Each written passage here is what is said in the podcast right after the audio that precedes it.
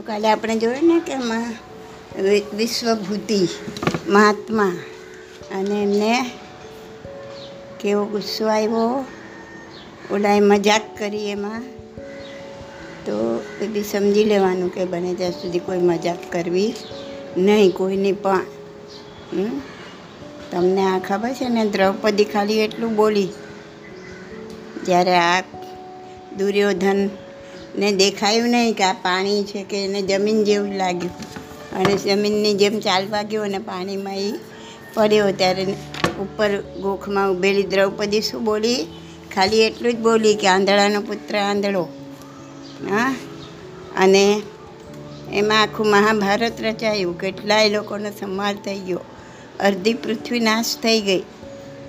તો એ સમજવાનું કે આવું બધું મોઢામાંથી શબ્દ કાઢતા પહેલાં ઘણો ઘણો વિચાર કરવાનો? ખોટું તો ક્યારે બી કોઈને મજાક મસ્કરી એવું કરવાનું જ નહીં. હા? તો અને નિયાણું કરે છે કે હું આ વિશાખાનંદી એનો શું થાય? ત્યારે એ બહુમાં વિશાખાનંદી મહાવીર સ્વામીના જીવ વિશ્વભૂતિ મહાત્માની જોડે શું રિલેશન હતો? કઝિન ભાઈ હતો. કઝિન બ્રધર હતો. તો હું એને મારવાવાળો બનું તો એની બધી તપશ્ચર્યા ધોવાઈ ગઈ અને માસક સમના પારણે માસક સમાન કરતા હતા. પણ આવું નિયાણું કરી લીધું કે એનું જો કોઈ તપનું ફળ હોય તો હું એને આવતા ભવે મારનારો બનું? તો ક્રોધના આવેશમાં માણસ કાંઈ પણ કરે? તો સમજો ક્રોધ જ છોડવા જેવો છે. તો જ આત્માનો ઉદ્ધાર થઈ શકે, બાકી ના થઈ શકે? તો એમનો અઢારમો ભાવ આપણે જોઈએ હવે. જે જે ભાવમાં એમણે ભયંકર પાપ કર્યા છે ને, એ ભાવ આપણે જોઈએ છીએ.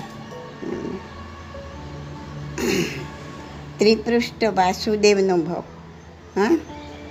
વાસુદેવ અને બળદેવ ને આ ત્રેસઠ સલાકા પુરુષો યાદ છે તમને? મેં સમજાવ્યા? સમજાવ્યા મેં તમને? તમે ઘણીવાર કહો છો ને સમજાવો. જો, ત્રેસઠ સલાકા પુરુષો. સલાકા પુરુષો એટલે કેવા પુરુષ ખબર છે? સિક્સટી થ્રી હોય એવરી ચોવીસીમાં. એક ચોવીસીમાં સિક્સટી થ્રી આવા સલાકા પુરુષો પેદા થાય દર ચોવીસીમાં, ભરત ક્ષેત્રમાં. ભરત ક્ષેત્ર અને ઐરાવત ક્ષેત્રમાં બધું છે. કેટલા ભરત ક્ષેત્ર છે કેટલા ઐરાવત ક્ષેત્ર છે બોલો તો? પાંચ ભરત પાંચ પાંચ ભરત અને પાંચ ઐરાવત એમાં દરેક ચોવીસી કેટલા આરામ આરામાં એક ચોવીસી થાય? કેટલા આરામાં ચોવીસ તીર્થંકર થાય એને ચોવીસી ટોટલ કેટલા આરામાં એક ચો છ આરામાં સરસ. ટોટલ છ આરામાં એક ચોવીસી થાય. એમ છ આરામાં ત્રેસઠ સલાકા પુરુષો થાય? અને સલાકા એટલે કેવા? શ્રેષ્ઠ? પ્રખ્યાત, વિશિષ્ટ શક્તિવાળા, વિશિષ્ટ પ્રભાવવાળા એવા પુરુષોને કેવા પુરુષો કહેવાય? સલાકા પુરુષો. તો એમાં ચોવીસ તો તીર્થંકર. સલાકા પુરુષોમાં ટ્વેન્ટી ફોર તો તીર્થંકર. બરાબર? પછી બાર ચક્રવર્તી રાજા ચોવીસના અડધા બાર. બાર ચક્રવર્તી રાજા થાય. મેં એક બે ચક્રવર્તી રાજાની વાત કીધી હતી. કયા કયા કઈ યાદ છે? એ સરસ એક તો ભરત ચક્રવર્તી પછી એક વાત કીધી હતી ને મોઢામાં આંગળી નાખે તો સોના જેવી થઈ જાય છે. નામે. સનત ચક્ર. હમ. સનત ચક્રવર્તી. ચક્રવર્તીનો કેટલો વૈભવ હોય.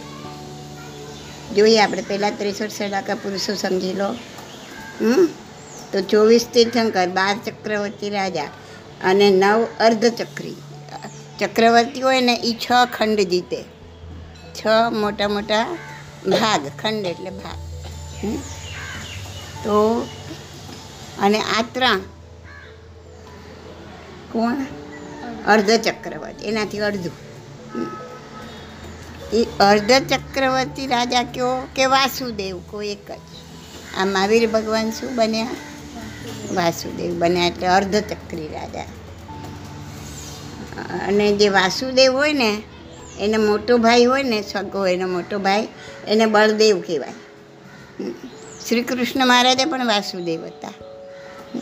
ને એમનો ભાઈ બળદેવ. અને એક પ્રતિ વાસુદેવ. વાસુદેવને ઓપોઝિટ પ્રતિભા સુદે. એમ ત્રેસઠ સલાકા પુરુષો થયા જો twenty four plus twelve plus nine nine Vasudev, nine Baldev અને નાઇન પ્રતિ વાસુદેવ થઈ ગયા ફિફ્ટી થ્રી તો ચક્રવર્તી, તમને બે ત્રણ તો ખબર છે. ત્રણ તો તીર્થંકર જ છે કે જે ચક્રવર્તી બન્યા. એક જ તીર્થંકર યાદ છે મેં એક? એક તીર્થંકરના ભાવો કીધા હતા એમાં કીધું તું આ ચક્રવર્તી હે? ઋષભ. ઋષભદેવ ને શાંતિનાથ દાદા. શાંતિનાથ કુંથુનાથ ને અરનાથ. એ ત્રણેય ચક્રવર્તી થઈ અને તે શંકર બન્યા. જો હું બધાના નામ જ કહી દઉં. પહેલા પહેલા ચક્રવર્તી થયા ભરત મહારાજા. બીજા સાગર મહારાજા. ત્રીજું મધવ મહારાજા. ચોથું આ સનત કુમાર જેની વાર્તા કીધી. પાંચમા શાંતિનાથ, છઠ્ઠા કુંથુનાથ, સાતમા અરનાથ, ચક્રવર્તી, હો. પછી આઠમાં શુભુમ, નવમાં મહાપદ, દસમાં હરિસેન, અગિયારમાં જય અને બારમાં બ્રહ્મદત્ત. તો ત્રણ તો આ તીર્થંકર જ છે એમાં ચક્રવર્તીમાં. હમ? અને ચક્રવર્તી એટલે છ ખંડના અધિપતિ. છ એ છ ખંડના એ અધિપતિ હોય, એના હેડ હોય. એ છ ખંડ જીતવા નીકળે અને મોસ્ટ ઓફ તો બધા રાજાઓ જાતે જ એમના, એમનું શરણું સ્વીકારી લે. જે ના સ્વીકારે, એને સાથે યુદ્ધ કરે અને એને જીતી લે એનો ખંડ. ખ્યાલ અને એ ચક, એમનું ચક્ર આગળ ચાલે. પાછળ એમનું સૈન્ય હોય? ચક્ર પહેલાં પહોંચી જાય. પછી આ સૈન્ય પહોંચે. એમની આયુષશાળામાં ચક્ર ઓટોમેટિક ઉત્પન્ન થાય. આ બધા કેવા જોરદાર પુણ્ય કર્યા હોય ત્યારે આવું બધું મળે. તો ચક્રવર્તી બી મોક્ષે જ જાય હંમેશા? જો દીક્ષા લીધા પહેલાં આયુષ્ય બાંધી લીધું હોય આયુષ્યનો બંધ પડ્યું પડ્યા પહેલાં જો દીક્ષા લીધી હોય ને તો મોક્ષે જાય. અને આયુષ્યનો બંધ પડ્યા પછી દીક્ષા લે ને, તો દેવલોક જાય અથવા તો દીક્ષા જ ન લે. આયુષ્યનો બંધ પડ્યા પહેલાં, આયુષ્યનો બંધ તો સમજાયો છો ને? હા, એની પહેલાં દીક્ષા લઈ લે તો એ ચોક્કસ મોક્ષે જાય. અને બંધ પડ્યા પછી દીક્ષા લે તો દેવલોકે જાય. અને જો દીક્ષા જ ના લે તો નરકમાં જાય. આ એમના માટે ફિક્સ છે.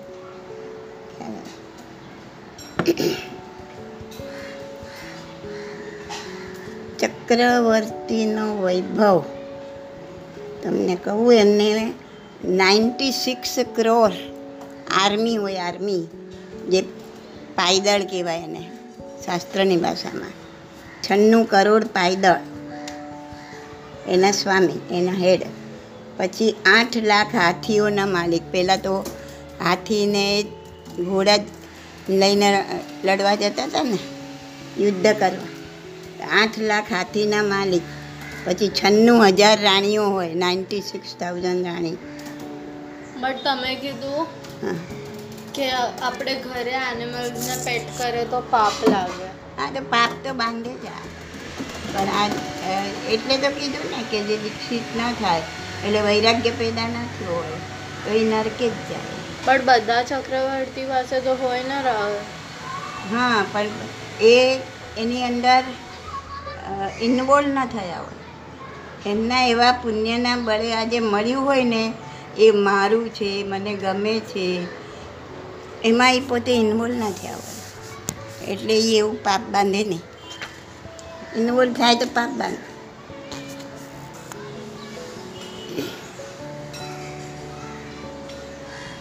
ચૌદ રત્નો હોય સમજાયું હતું ને? ભરત ચક્રવર્તીએ ચર્મ રત્ન ફેલાવ્યું. આખું ચામડાનું છત્ર થઈ ગયું. એવા ચૌદ પ્રકારના અલગ અલગ રત્નો હોય. અને નવ નિધાનના ભોગતા હોય આ બધું એમને આમાં મળે. પોતે ચક્રવર્તી બને ત્યારે આ બધું એમને કુદરતી મળે. પછી દેવોએ બનાવેલા રત્નમણીના પાંચ મોટા મહેલ હોય. બોલો, આપણે જે કાવો પથરાનો ફ્લેટ હોય ને, એમાંય ખુશી નથી. સમાતીના મારું મારું મારું કરીને મરી જઈએ છીએ ને, પાર્ટીઓ આપીએ છીએ ને, નવું ઘર લીધું, નવું આ. દેવે બનાવેલા પાંચ મોટા મહેલ હોય રત્નના. પાછું એમને એવી આ ચક્રવર્તી હોય ને, એમને એવી વૃદ્ધિ હોય કે વૈક્રિય શરીર બનાવી શકે. એટલે એવું શરીર બનાવી શકે જે કોઈ જોઈ ના શકે. એવું શરીર પણ એ બનાવી શકે વૈક્રિય શરીર. એટલે કે જેવું ધારે એવું રૂપ કરી શકે. પોતે જેવું ધારે એવું રૂપ બનાવી શકે. બોલો આવી રીદ્ધિ મળી હોય તો તો શું થાય આપણું? હે આનો એક અંશે નથી મળે તો એ ફૂલ્યા નથી સમાતા આપણે. અને આ બધું મળ્યા પછી બી વૈરાગ્ય હા એ જ તો મહાન વસ્તુ છે ને. એવા એવું પુણ્ય ઉપાર્જન કરતાં એટલા એટલું વૈરાગ્ય પણ એમને આવે. એવું પુણ્યાનુબંધી પુણ્ય હોય અનુબંધ પણ પુણ્ય ન હોય. આજે બાર ચક્રવર્તી થયા ને આ આ આપણા છ અત્યારે અવસરપીણી કાળમાં એમાંથી દસ મોક્ષે ગયા. બારમાંથી દસ. બીજા બે? આઠમાં ને બારમાં બંને નરકમાં ગયા. હા, અને બાર ચક્રવર્તી આટલો ભોગ ભોગવ્યા છતાં પણ ત્યાગી થઈને મોક્ષે ગયા. ને આઠમાં શુભમ ને બારમાં બ્રહ્મદત્ત એ બંને નરક ગતિને પામે જો એમ કહે છે કે છ ખંડ તો બધાને મળ્યા બારે બારને, બરાબર? તો છ ખંડ પણ એના એ જ છે. પણ આ છ ખંડને કારણે એ લોકો નરકે નથી ગયા. પણ એમાં મમત્વને કારણે હનુમાન. સરસ. એની અંદર જે એમને મમત્વ નાખ્યું, મોહ નાખ્યો, એને એને કારણે ગયા છે. એટલે જેમ કે છે, જો તમારે સંસારને જીતવું હોય અને સંસારમાં જ રહ્યા છો, તો સાંસારિક તમારા સંતાનો હોય કે સગાવાલા હોય કે જેનું જેટલું પણ તમારે કરવું હોય એટલું કરો, પણ મમત્વ છોડીને આ મારો દીકરો મારો દીકરો ને મારા દીકરાનું મારે કરવું, એ મમત્વ છોડી દો. આ જન્મનો દીકરો છે. ગયા જન્મનો શું હશે કોને ખબર છે? દુશ્મન પણ હોય. વેરી પણ હોય. તો આ જન્મમાં એ એના એ વેર પૂરા કરવા આવ્યું હોય. કાંઈ પણ હોય એનીથિંગ એની પ્રેમના સંબંધી હોય એ પૂરા કરવા પણ આવ્યા હોય. તો આ જન્મના તમારે એનું જેટલું પણ કરવું હોય એટલું કરો, પણ મમત્વ છોડીને કરો. તો આ લોકો મમત્વને લીધે એને એના પ્રત્યેના મોહને લીધે, એના પ્રત્યેના રાગને લીધે એ લોકો નરકમાં ગયા છે. હા?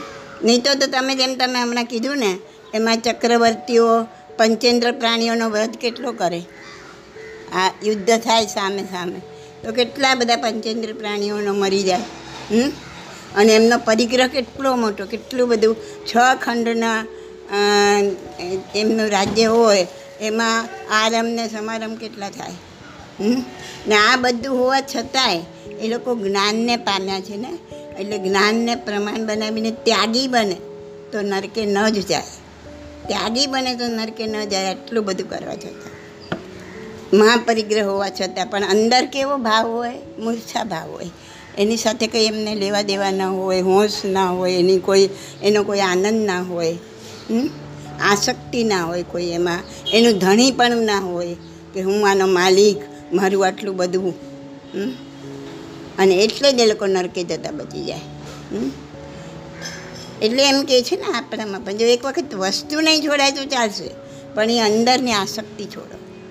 કોઈ વસ્તુ તમે ના છોડી શકો તો એ હજી ચાલશે, પણ એમાં જે આસક્તિ રહેલી છે, એમાં જે મોહ રહ્યો છે હા? બહુ જ સરસ ને આના વગર તો ચાલે જ નહીં ને આ જ જોઈએ ને આ જ ભાવે ને આ ન જ ભાવે ને. જે આસક્તિ છે અંદર, એ નરકે લઈ જાય છે. હાલો તો આસક્તિ છોડો તમે. વસ્તુ એક વખત છોડી દીધી, સમજી લો કે. પણ આસક્તિ રહી ગઈ તો છોડવાનો કોઈ મતલબ રહે નહીં. મારું સમજી લો કે મેં બધું શું કહેવાય ઘરેણાં બધા પહેરવાના છોડી દીધું. ના? ખાલી એક ઘડિયાળ પહેરું કે ચલો ટાઈમ જોવા મળે એમાં પણ આ સારી લાગશે કે આ આ વધારે આવું દેખાશે કે આ. તો ત્યાં મોહ તો જેવી જ પડ્યો છે. મોહ નથી ગયો. તો વસ્તુ છોડવાનો કોઈ અર્થ રહ્યો નહીં. મમત્વ જ છૂટી જાય, ત્યારે જ વસ્તુ છોડવાનો કોઈ અર્થ. ત્યાં વસ્તુ એની જાતે છૂટી જાય. વસ્તુ છોડવી ના પડે. જ્યાં સુધી એને છોડવી પડે છે ને, ત્યાં સુધી મોહ છે. જ્યારે મોહ જશે ને, તો વસ્તુ એની જાતે છૂટી જશે. ખબર પડે ને સાચું શું છે? અરે, તો તમે હાથમાં પથરા લઈને જતા હોય, બરાબર? અને રસ્તામાં રત્નો જોયા, તો ઓટોમેટિક હાથમાંથી પથરા છૂટી જશે ને રત્નો તમે વીણી લેશો. તો એવી જ રીતના સાચી વસ્તુ સમજાઈ ગઈ, આસક્તિ છૂટી ગઈ, તો વસ્તુઓ પણ એની જાતે છૂટી જશે. ઓલું ખબર નહીં પડે ક્યારે પથરા છોડી દીધા ને ક્યારે રત્નો લઈ લીધા હાથમાં. અને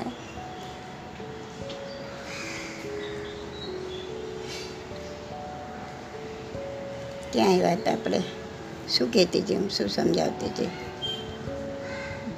આ આસક્તિ છોડે, બરાબર, વસ્તુ નહીં છોડે. વસ્તુમાં જ આપણે એમ કે આ તો ખૂબ ગમે, આ ન જ ગમે, આવું જ જોઈએ, આમ જ જોઈએ, આ જ જોઈએ.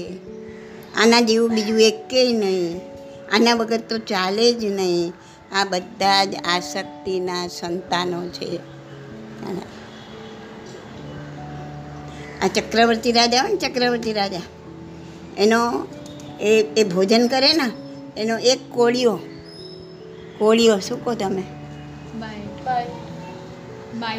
હા, એક બાઈટ હા? એ એવો કરોડો રૂપિયાની રત્નોની ભસ્મ નાખીને, ઊંચી ઊંચી કરોડો રૂપિયાની, હા? એ બનાવેલો હોય ને, અને એ એવો હોય ને કે છન્નું crore army, ninety six crore army પણ એને પાચન ના કરી શકે. આર્મીવાળા પણ એને બચાવી ના શકે, એવો એમનો એક કોળિયો હોય. કોનો? ચક્રવર્તી રાજાનો. હા? તો એમાં કરોડો રૂપિયાની રત્નોની ભસ્મ નાખીને ભોજન બનાવવામાં આવે. એવા થર્ટી ટુ કોળિયા ચક્રવર્તી રાજા લે. થર્ટી ટુ બાઇટ્સ લે ચક્રવર્તી રાજા? છતાંય સમ્યક દ્રષ્ટિ ચક્રવર્તી માટે શું કહેવાય છે? કે એ જમતો નથી. એને એમાં રસ આનંદ નથી આવતો ખાવામાં. આપણે તો બહુ સરસ ને બહુ ભાવ્યું ને આ જોઈએ ને આ ન ભાવ્યું ને આ બધું આપણે એની અંદર શું નાખીએ છીએ આપણો રસ નાખીએ છીએ. તો આટલું હાઈ લેવલનું ભોજન લેવા છતાં પણ એમ કહેવાય કે આ ચક્રવર્તી જમતો નથી? એને એમાં રસ આનંદ આવતો નથી. જે સમકીતી ચક્રવર્તી હોય ને, તો આત્માના આનંદના ભોજન કરે. એને આત્માનો જે આનંદ આવે છે ને એવો આ ખાવામાં આનંદ નથી આવતો. કારણ કે આત્માનો આનંદ જોઈએ મેં તમને એકવાર કીધું હતું સંકિત જે વ્યક્તિ પામે એને આત્માનો એક ચમકારો મળી જાય. આત્મા કેવો છે? એનો આનંદ કેવો છે? એનો એક અંશ એ ચાખી જાય, એને ખબર પડી જાય. એનો અનુભવ થઈ જાય એને. હમ? અને જે એક વખત એક સુંદર રસ ચાખી ગયા અને પછી બીજું બધું ફીક્કું લાગે. બીજા કશામાં એને રસ લાગે નહીં. તો એમ કહેવાય કે આત્માના આનંદના ભોજન કરે છે. અને એને વધુ રસ, આનંદ એમાં આવે છે આત્મામાં. એક વખત અંતરમાં ચૈતન્ય રસ ચાખ્યો, આત્માનો રસ ચાખ્યો, પછી ચિત્ત બીજે ક્યાંય લાગે જ નહીં. ચૈતન્ય રસ પાસે આખું જગતની રસ લાગે, આ બધું જ ફીક્કું લાગે. હમ? તો આવા આનંદ સ્વરૂપ આત્માનું દરેક પાસે છે આત્મા તો. અને દરેકનો આત્મા એક સરખો જ આનંદમય છે. હા? પણ જે અજ્ઞાની છે, જેને સમકિતની પ્રાપ્તિ નથી થઈ, જેને આત્માનો અનુભવ પ્રાપ્ત નથી થયો, એને આ બધું કેવું લાગે? આત્માનું મહત્ત્વ સમજાતું નથી. ગમે એટલી તમે રાડો પાડી બૂમો પાડીને કહો કે સમજાઈ સમજાઈને કહો કે ગોખાઈ ગોખાઈને કહો, એને આત્માનું કેવો આનંદ હશે કે આત્માનું કેટલું મહત્ત્વ છે એ સમજાતું નથી. એ તો એને જ સમજાય જેણે એનો અનુભવ કર્યો હોય. તો જે ચક્રવર્તી મોક્ષે ન જાય કે મતલબ નરકમાં જાય એ લોકોએ સંકેત ન પામ્યું હોય હજુ સુધી? પામ્યું બી હોય ને ના પણ પામ્યું. આ બાર ચક્રવર્તી મોક્ષે ગયા દસ બારમાંથી દસ. તો એ લોકો સંકેત પામીને ગયા અને જે તીર્થંકર થવાના હોય.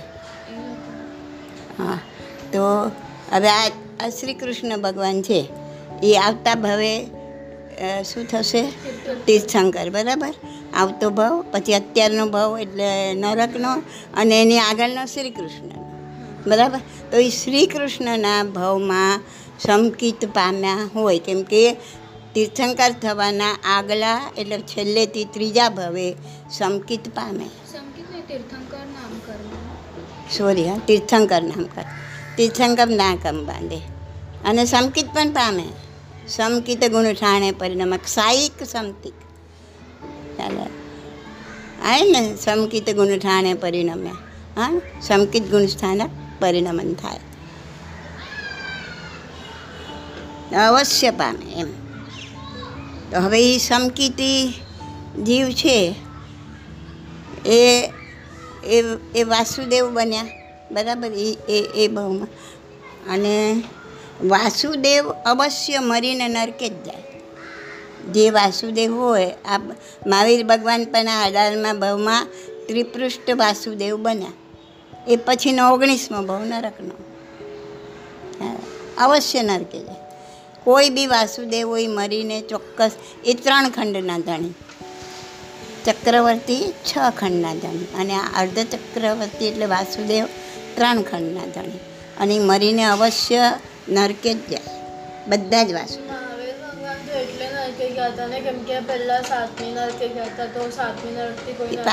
વાસુદેવ ત્રિપૃષ્ઠ વાસુદેવ થયા ને પછી જ એ સાતમી નરકે ગયા.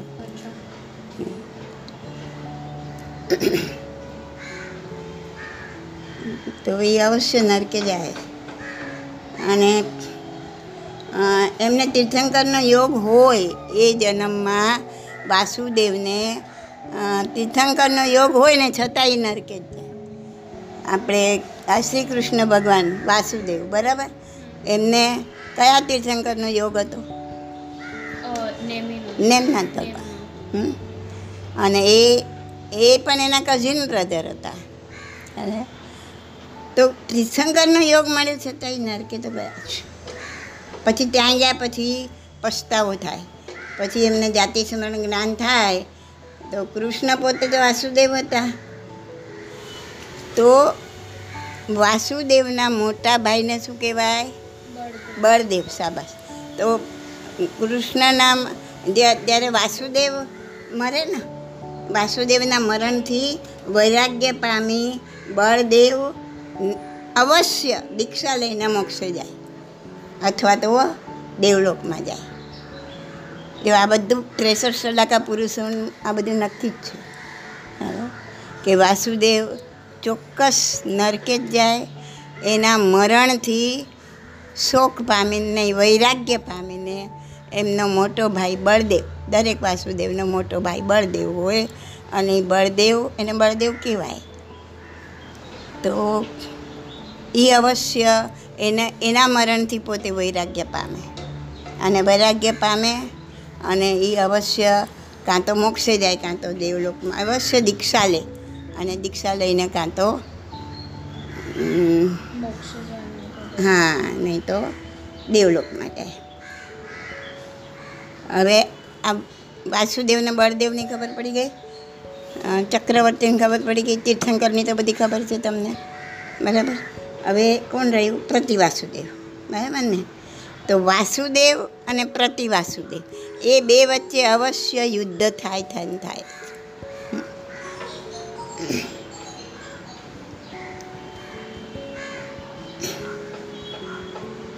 અને યુદ્ધમાં પ્રતિવાસુદેવને પ્રતિ વાસુદેવને મારીને વાસુદેવ એણે જીતેલા ત્રણેય ખંડ લઈ લે. વાસુદેવ પ્રતિવાસુદેવ બંને વચ્ચે અવશ્ય યુદ્ધ થાય. યુદ્ધમાં વાસુદેવ જ જીતે પ્રતિવાસુદેવ ના જીતે. વાસુદેવ પ્રતિવાસુદેવને મારે અને એને, એના જે ત્રણ ખંડ હોય જીતેલા, એ પોતે લઈ જાય પોતે ત્રણ ખંડના ધણી થઈ જાય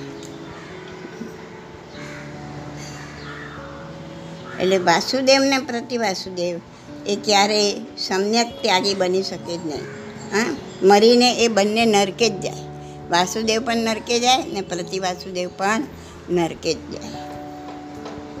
કારણ કે એ લોકો એવું એવું નિયાણું કરીને જ આવ્યા હોય. નિયાણું કોઈ, કોઈક ટાઈમમાં ખૂબ એવો ઉપાર્જન કર્યું હોય પુણ્ય, તપથી, આનાથી તેના અને નિયાણું કરી નાખે કે મને આનાથી આવી બળ મળે, આવી શક્તિ મળે અને હું આવું સંસાર ભોગવી શકું. બરાબર? આવું નિયાણું કરીને આવ્યા હોય એટલે આ બધું મળે, પણ એ નિયાણું એને ક્યાં લઈ જાય? નરકમાં લઈ જાય.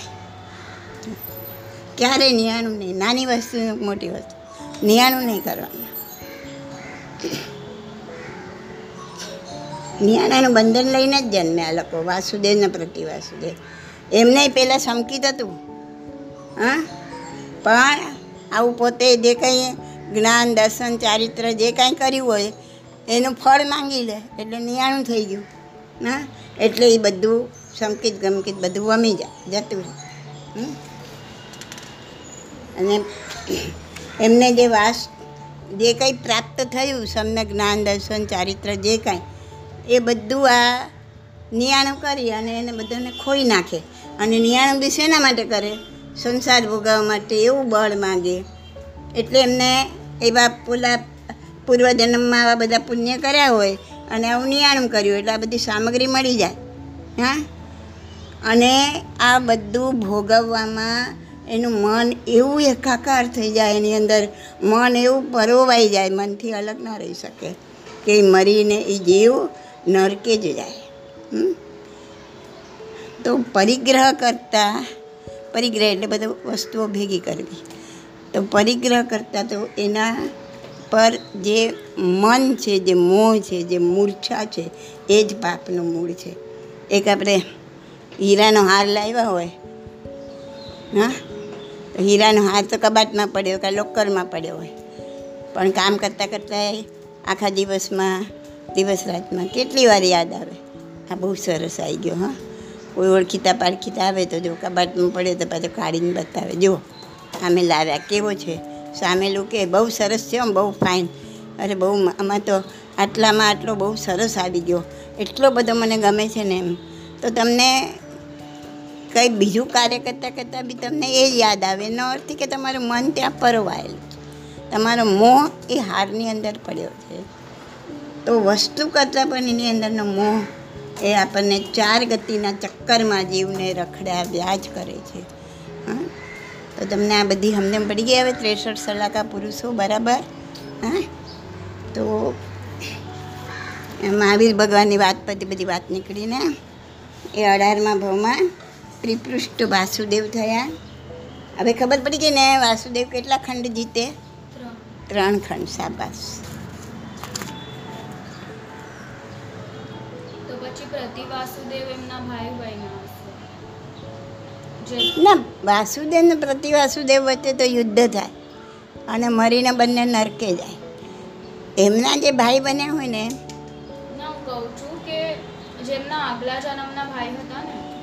ના એ પ્રતિ વાસુદેવ બને એવું ના હોય. પ્રતિવાસુદેવ પ્રતિ વાસુદેવ બીજું કોઈ હોય. એમણે પણ આવું પોતાની નિયાણું કરી લીધું હોય. પોતાના જ્ઞાન, દર્શન, ચારિત્ર, તપ, એનું ફળ માંગી લીધું.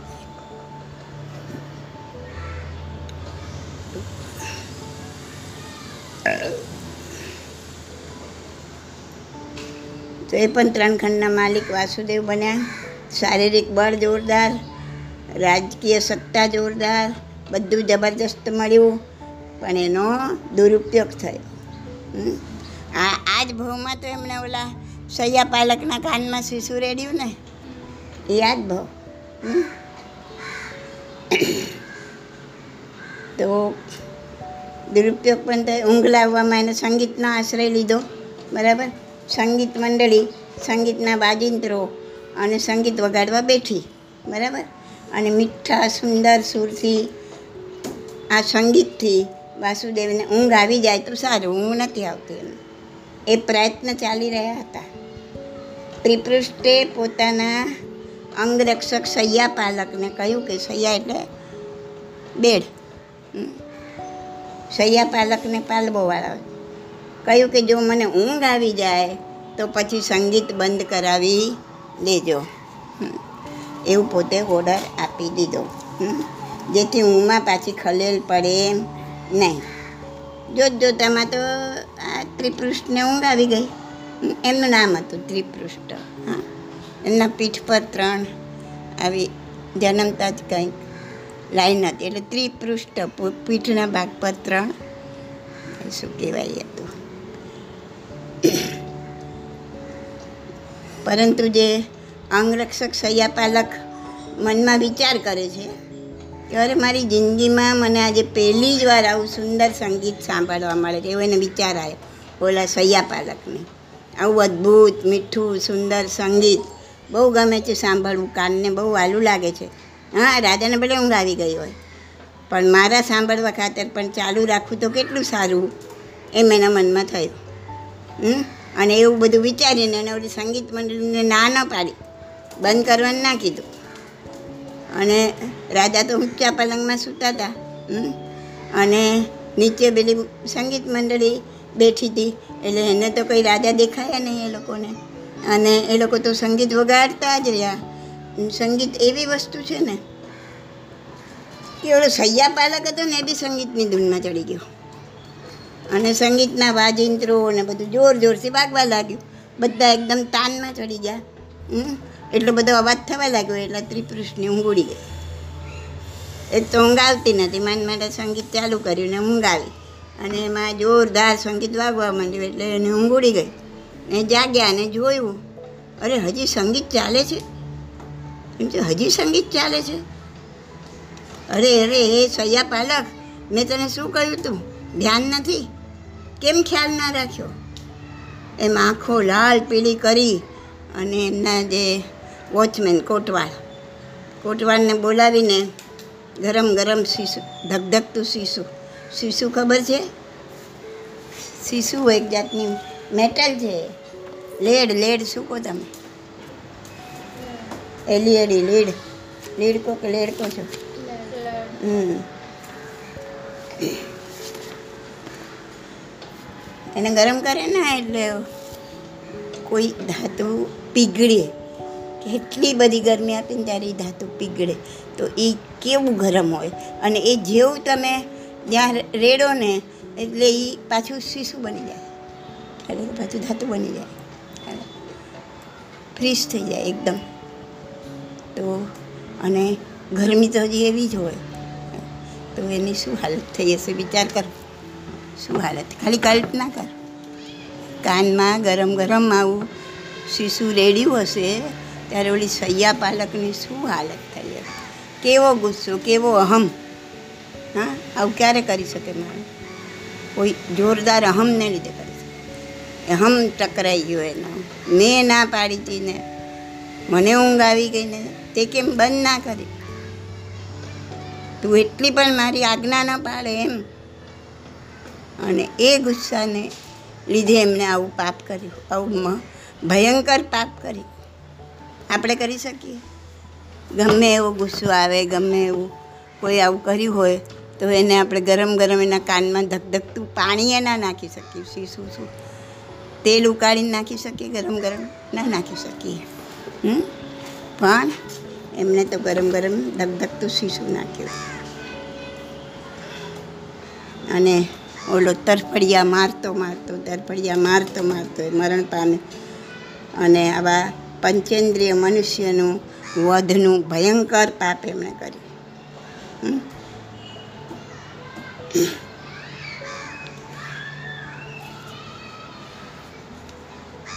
ભાવમાં એમણે ઓલો જે એનો હતો ને, આ વિશ, વિશાખાનંદી, એ પણ સિંહ બન્યો હતો, સિંહ. અને આમણે એને બળ બહુ હોય ને, તાકાત બહુ હોય, વાસુદેવમાં તો.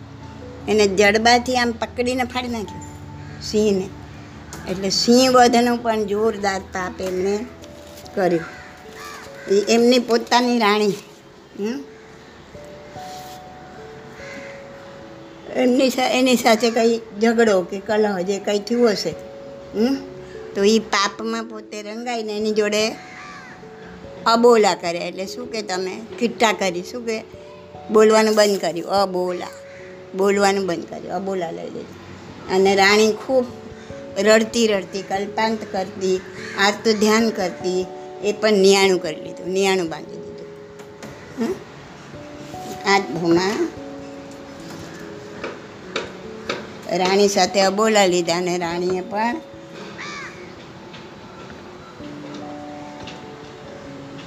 તો એ એ બી એક પાપ કર્મ બાંધ્યું. હા અને એ કર્મ પણ આટલું નરકમાં ગયા છતાં પણ આ બધા કર્મો નાશ ન પામ્યા, પૂરા નહોતા થઈ ગયા.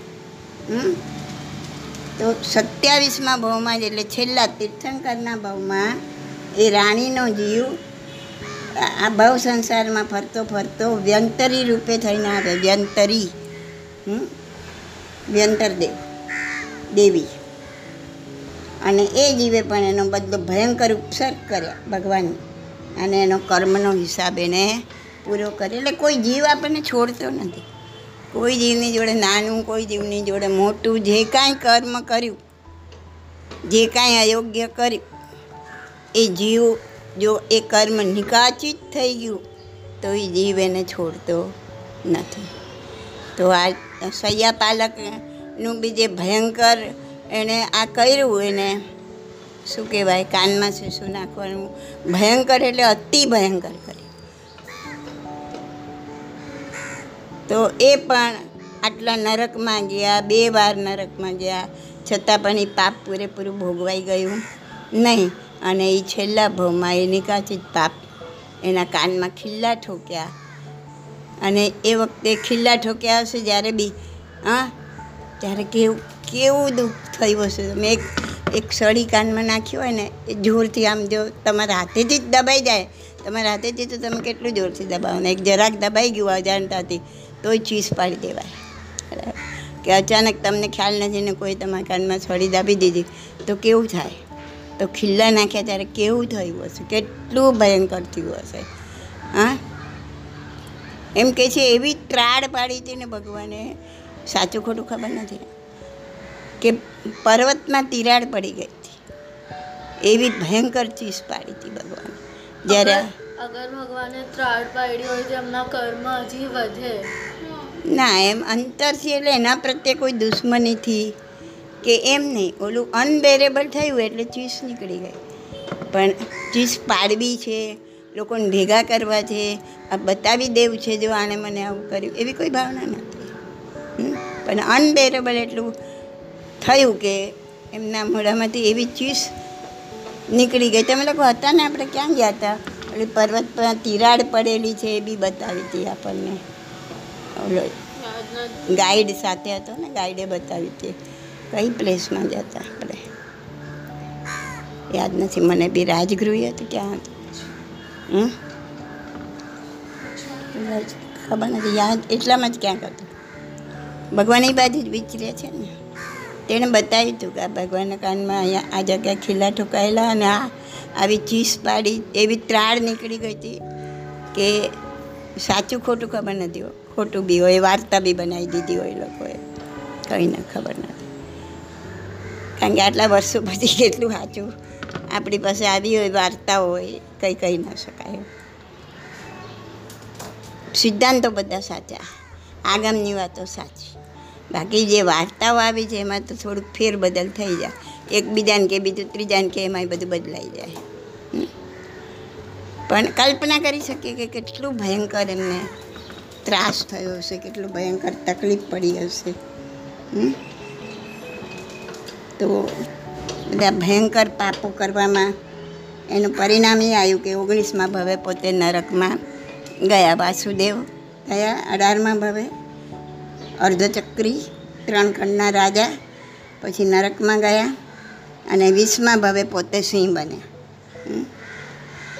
અને એકવીસમાં ભાવે પાછા નરકમાં ગયા, ત્યારે ચોથી નરકમાં. પહેલાં ગયા ત્યારે સાતમી નરકમાં. આવા આવા દુઃખ ભગવાને ભોગવ્યા. તો અઢારમાં બહુમાં સિંહને ફાડવું, રાણી જોડે અબોલા લેવા ધગધગતું શીશુ કાનમાં રેડવું આવા બધા ભયંકર પાપ એમણે કર્યા. અને સાતમી નરકમાં ગયા ત્યાં કેટલું આયુષ્ય ભોગ્યું બોલો યાદ હોય તો બોલો. અરે વાહ.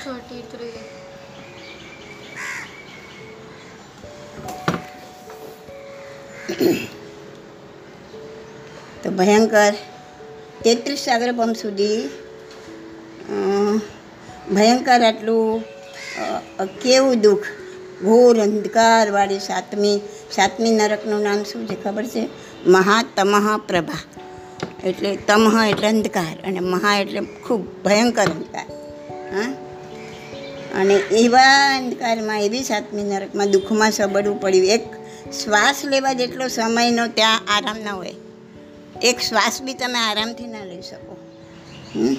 ત્યાં સુખ શાંતિ તો બિલકુલ ના હોય. એવી નરકમાં એટલા લાંબા કાળ સુધી તેત્રીસ સાગરો પમ કોને કહેવાય? એટલું આયુષ્ય ભોગવતા એટલા ભયંકર દુઃખો સહન કર્યા મહાવીરના જીવે. તો પણ આ પાપ પૂરા થયા નહીં, દુઃખ આટલી ઘોર નરકમાં ભોગવ્યા. તો પણ કર્મો ખપ્યા કે ના ખપ્યા? તો કે નહીં, સત્તામાંથી તો સંપૂર્ણપણે નષ્ટ ના થયા. પૂરેપૂરા નષ્ટ ના થયા. તો સત્યાવીસમાં ભાવમાં દીક્ષા લીધા પછી સાધના કરી રહ્યા હતા ત્યારે ના કાનમાં ખીલ્લા ઠોકાયા. અને એ કર્મનો હિસાબ હવે પૂરો થયો. અઢારમાં ભાવમાં કરેલા પાપ, એ કર્મનો હિસાબ સત્યાવીસમાં ભવે પૂરો થયો.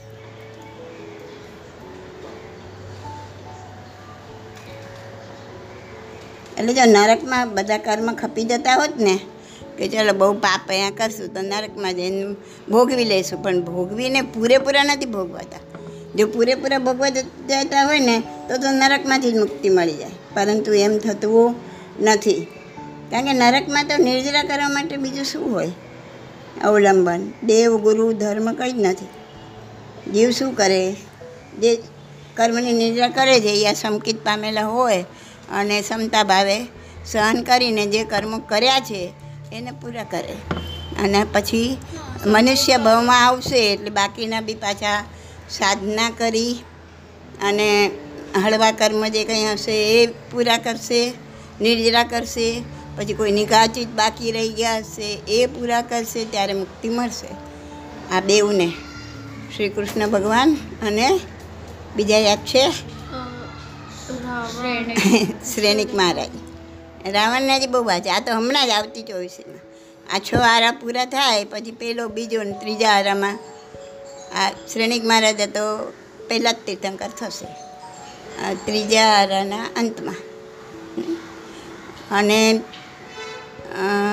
એ મહાવીર સ્વામી ભગવાન જેવા, આયુષ્ય બી એવું, એ ટાઈપના પછી ચડતું ચડતું ચડતું બધું હાઈ લેવલ પર આવશે. અને છેલ્લા જે થશે એ આ જ નાથ દાદા જેવા. ઊંધું થઈ જાય ને? ચક્કર ઊંધું થઈ જાય. શું કહેવાય?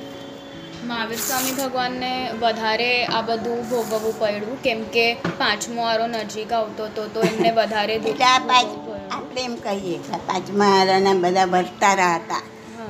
જણાતું હતું કે તીર્થંકર પણ એવી રીતના થાય ને જેવા એમના પુણ્ય અને પાપ એટલે એમને પાપ બી એવા કરે ને. બીજા બધા ભગવાનની જોડે કેટલા કેટલા પુરુષો નીકળ્યા? અને આ એકલા? કોઈ નહીં. દેશના આપી તો બી પહેલી દેશના નિષ્ફળ ગઈ. એટલે ખૂબ ઉતરતો કાળ આવતો જ હતો, તેના બધા ભરતારા હતા.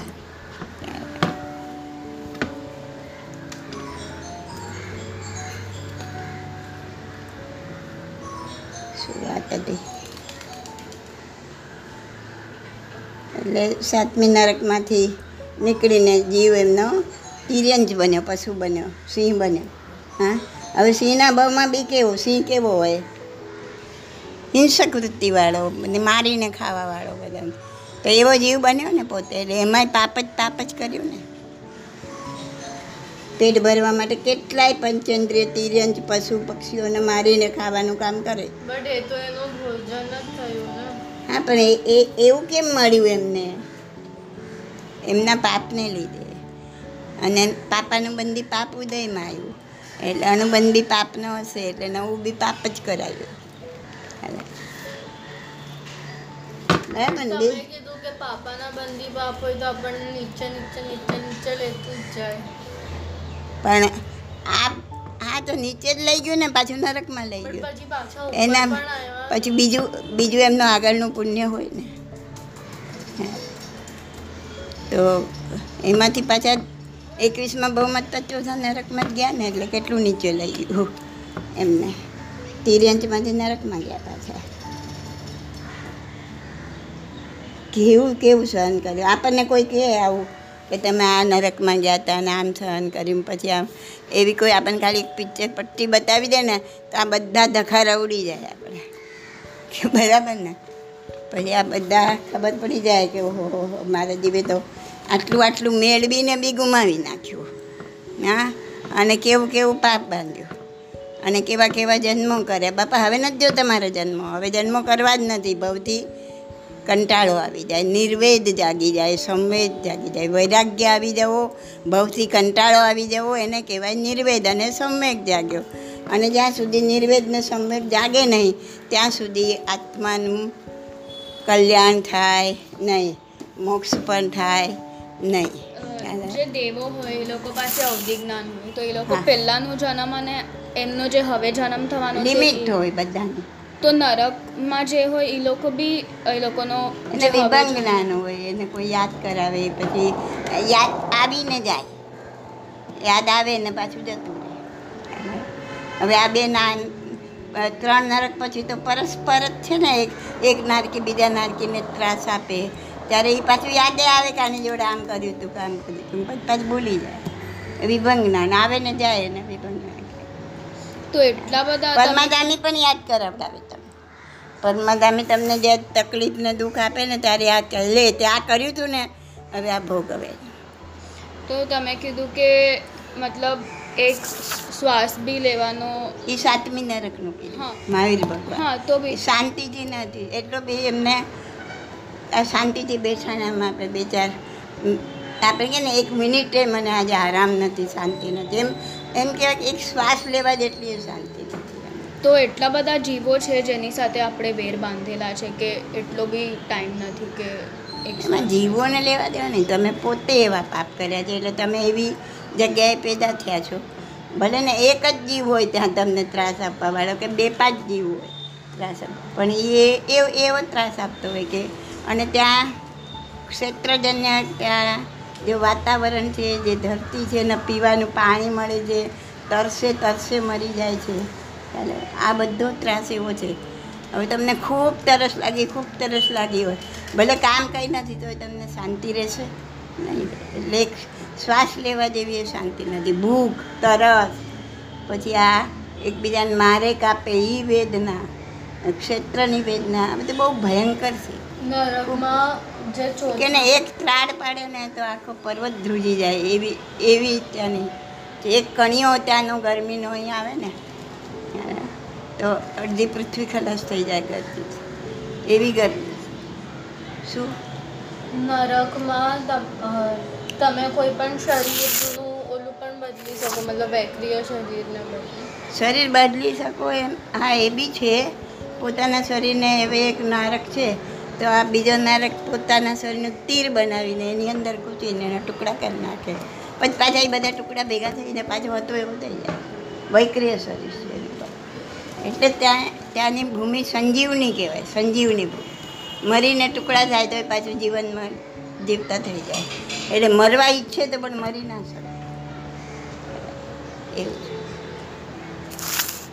તો દેવોમાં બી એવું જ હોય કે અગર એમની શરીર સુખ છે દુઃખ નહીં. અગર એવું કંઈ થાય કે એમનું પરસ્પર આમ યુદ્ધ કરે છે પણ આવી રીતના ને નરકની જેમ.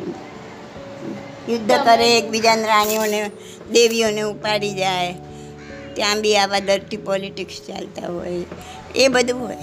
અને એમને યુદ્ધ તો વર્ષોના વર્ષો ચાલે. એમ એક નાટક હોય ને એક નાટક એટલા વર્ષો સુધી ચાલે ને કે એમાં આપણા બે પાંચ જન્મ થઈ જાય. ઓલો જન્મ્યો નવો નવો પેદા થયો હોય ને દેવ, એ પોતાની તરત જ ઓલું જ્ઞાન મૂકીને નવતી જ્ઞાન મૂકીને જુએ કે હું તો અહીંયાથી આવ્યો છું. પણ એમને જે બધી વિધિ હોય એ પ્રમાણે એમને નાહવાનું હોય વસ્ત્રભૂષણ બધું પહેરવાનું હોય, તૈયાર થવાનું હોય. પછી એમ થાય કે આમાં થોડુંક લપેટાઈ જાય ને. પછી એમ થાય કે હવે આ એક નાટક જોઈને પછી જાઉં. તો એ એક નાટક જોઈ જાય તો અહીંયા બે પાંચ પેઢી વીતી ગઈ હોય. તમે કીધું કે દેવલોકમાં સુખ હોય બટ દેવલોકમાં સુખ પણ એટલું જ અને દુઃખ પણ એટલું જ નરક જેવું દુઃખ નહીં. નરક, નરકમાં તો ચોવીસે કલાક માર કાપ જ છે. બીજું કંઈ છે જ નહીં. જ્યારે અમને બધી રીતનું સુખ, આમ સુખ જેમ આપણે દેવો જેવું સુખ નથી, પણ આમ સુખ શાંતિથી આપણે રહીએ, પછી વળી કાંઈક થાય એટલે પાછું પ્રોબ્લેમ થાય, એમ ત્યાં બી કંઈક થાય. બધા જ દેવોને થાય એવું નથી. હલકી પ્રકારના દેવ હોય એને, પછી એના ઉપરી મારતા હોય કૂટતા હોય, તો એમ તકલીફો હોય. એટલે તકલીફો છે. સંપૂર્ણ સુખ નથી, પણ ત્યાં સુખ વધારે, દુઃખ ઓછું. શરીર પણ સુખ શાંતાવાળું બહુ રોગ બોગ એવું કંઈ થાય નહીં. અને આ તો નારકો રોગિષ્ટ જ હોય. એટલે શરીરના એટલા રોગિષ્ટ હોય અને બહારથી એટલી મારકૂટ હોય ગરમી એટલી હોય ભૂખ એટલી હોય તરસ એટલી હોય કોઈ કોઈ વાતની શાંતિ ન હોય. કોઈ વાત અને એવી નરકમાં આપણા જીવ જઈને આવ્યો છે. પણ બધું ભૂલી જાય છે ને એટલે આ બધી પાછી રામાયણ જ નવેસરથી બધું ચાલુ થાય છે. કે અગર તમે કીધું કે કોઈને પણ આમ કંઈ એક ક્ષણ પણ દેખાઈ જાય તો એનો આત્મા ઉપર ચડી જાય. એક ક્ષણ નથી કીધું મેં કોઈ પાછળના પચાસ જન્મોની કોઈ ફિલ્મ પટ્ટી બતાવી દે ને તો પછી એને વૈરાગ્ય આવી તો બધાને એમના ભાવ કેમ યાદ ના રહે? એવું કેમ આપણું શરીર નથી? નથી ને આપણે એવા પુણ્ય નથી કર્યા. એ બધું પુણ્યથી મળે ને. બધાના શરીર એવા કેમ નથી કે એમને ભાવ યાદ રહે તો બધા કેમ કે બધાને એવા પુણ્ય નથી ને બધાનું એક સરખું થોડું થાય. એક મા બાપના બે છોકરા સરખા ના હોય તો પછી બધાનું ક્યાંથી સરખું હોય. સૌ સૌના પુણ્ય પ્રમાણે મળે. જેના પુણ્ય હશે એ બધા તીર્થંકરના સંવત્સરણમાં ગયા હશે ને એમને આ આગલા પાછલા ભવ દેખાયા હશે ને વૈરાગ્ય બી પામ્યા હશે. અને આપણે આપણું પુણ્ય નહીં હોય તો આપણે સંવત્સરને બાજુમાંથી પસાર થયા હશું તોય ત્યાં નહીં ગયા. જે આ લોકો તિર્યંશ એ લોકોને બી એ લોકોના ભવ દેખાય? નવાન ટકા દેખાય મને પાક્કું નથી ખબર મનુષ્યની ખબર. દેવોને તિર્યંશો પોતાનું વેર ભૂલી જાય એ ખબર છે. બાજુ બાજુમાં બેસે કોણ વાઘ ને બકરી. જે એકબીજાના દુશ્મન છે. ફાડી ખાય દેખ્યાય રાખે નહીં. અને ત્યાં ત્યાં એમનું વેર ભૂલી જાય. અને ભગવાનની વાણી સમજી શકે પોતાની ભાષામાં. એ ખબર છે. પણ એમને આગળના પાછળના બહુ દેખા કે ના દેખાય નથી ખબર. મનુષ્યની ખબર છે. એ વાંચેલું છે શાસ્ત્રમાં. તો જે પણ તીર્થંકરના સંવત્સરણમાં જાય બધાનું ચડે શું બધાનું? બધાનું આત્મા વૈરાગ્ય છે પામે બધાના કહેવાય. બધાને, મોટા ભાઈ બધાને. ભગવાનનો વિરોધ કરવાવાળા બી હોય. એને જમાઈ જતો હોય. મહાવીર ભગવાનનો જમાઈ જતો એમનો વિરોધ કરવાવાળા. પોતે નવો પક્ષ સ્થાપ્યો. આ તીર્થંકર ખોટું છે. ખોટું બોલે છે. કડે માણે કડે. એટલે જે થતું હોય એ થઈ ગયું કહેવાય. ભગવાને કીધું કે કડે માણે કડે એ આખી વાત છે, હું પછી કહીશ. ઓકે? હવે કાંઈ.